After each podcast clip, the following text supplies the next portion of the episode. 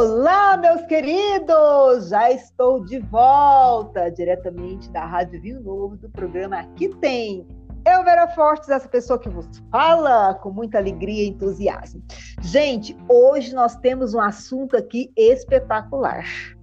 Hoje nós vamos falar sobre direitos dos estudantes. Você que é estudante, fica aí ligadinho, conectado, porque hoje nós temos esse super bate-papo com a nossa querida e maravilhosa convidada, a doutora Poliana Lopes. Ela que é advogada e psicóloga. Está sempre aqui trazendo para nós diversos esclarecimentos e hoje vai falar sobre os direitos dos estudantes. Doutora Poliana, muito bem-vinda!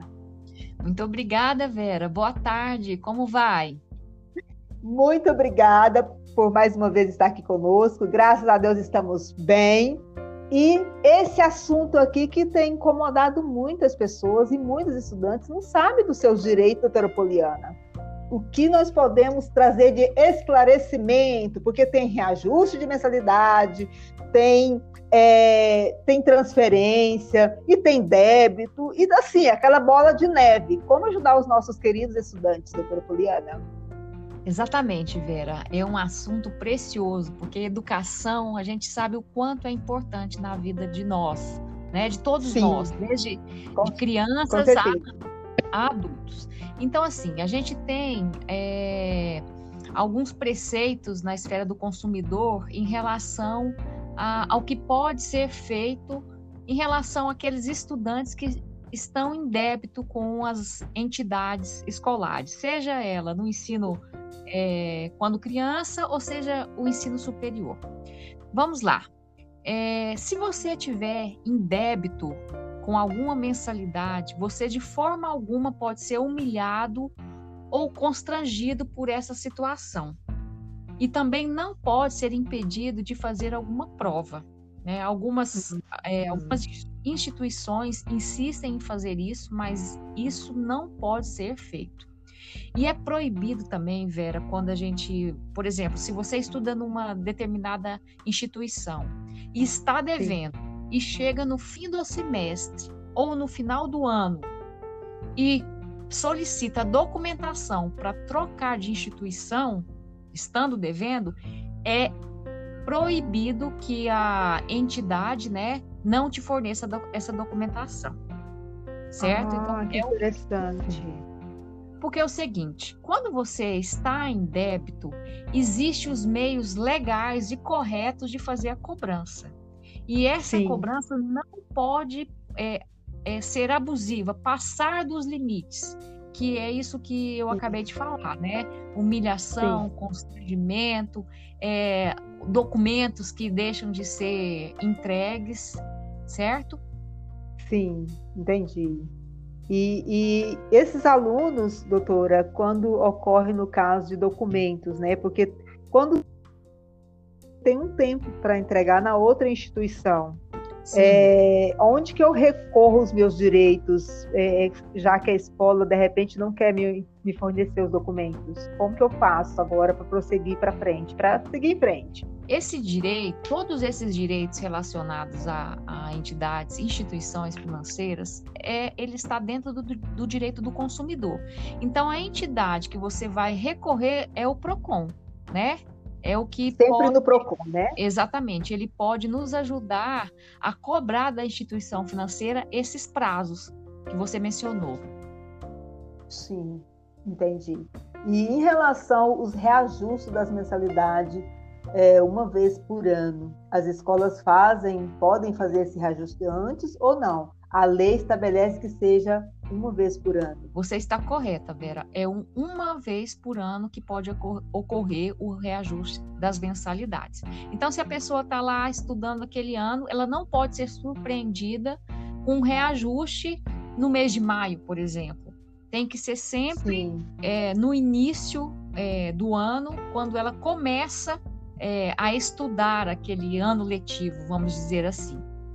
E as é, instituições, elas devem é, antes da matrícula, 45 dias antes do final da matrícula, fornecer de forma clara e precisa o valor das mensalidades. Também é de suma importância.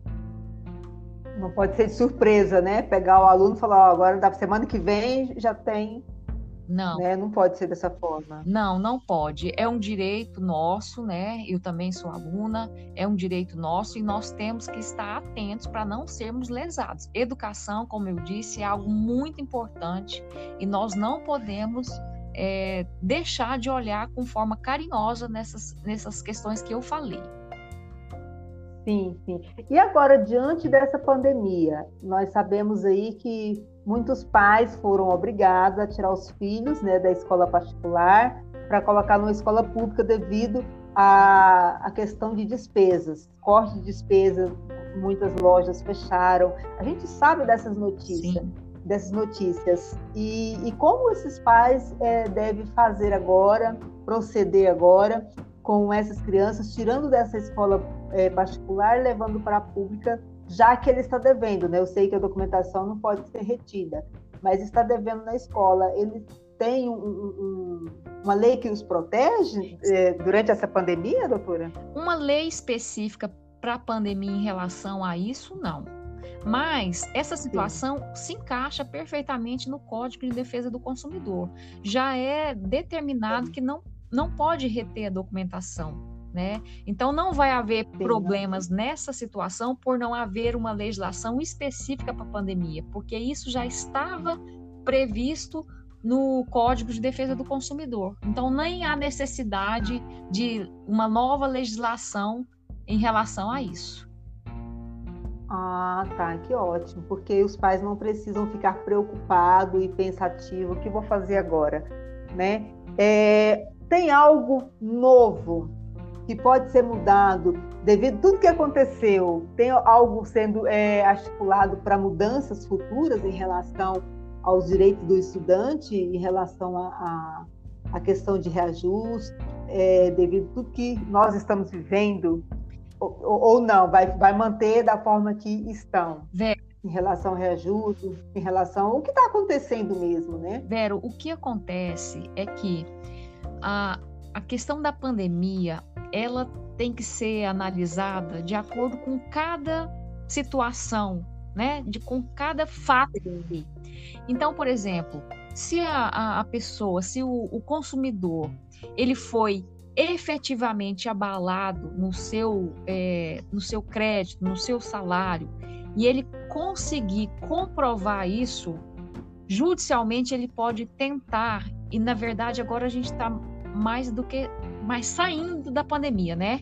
Mas o que estava ocorrendo Sim. é que essas pessoas que é, conseguiam provar um desajuste no contrato, ou seja, as mensalidades com hora contratadas ficaram muito caras, se elas conseguissem é, provar essa, essa diferença, alguns juízes determinaram a, um, um desconto na mensalidade. Só que isso foi caso a caso, é, ação por ação. E na grande maioria isso não foi é, concedido, porque existe a concepção de que o contrato ele precisa ser seguido, né?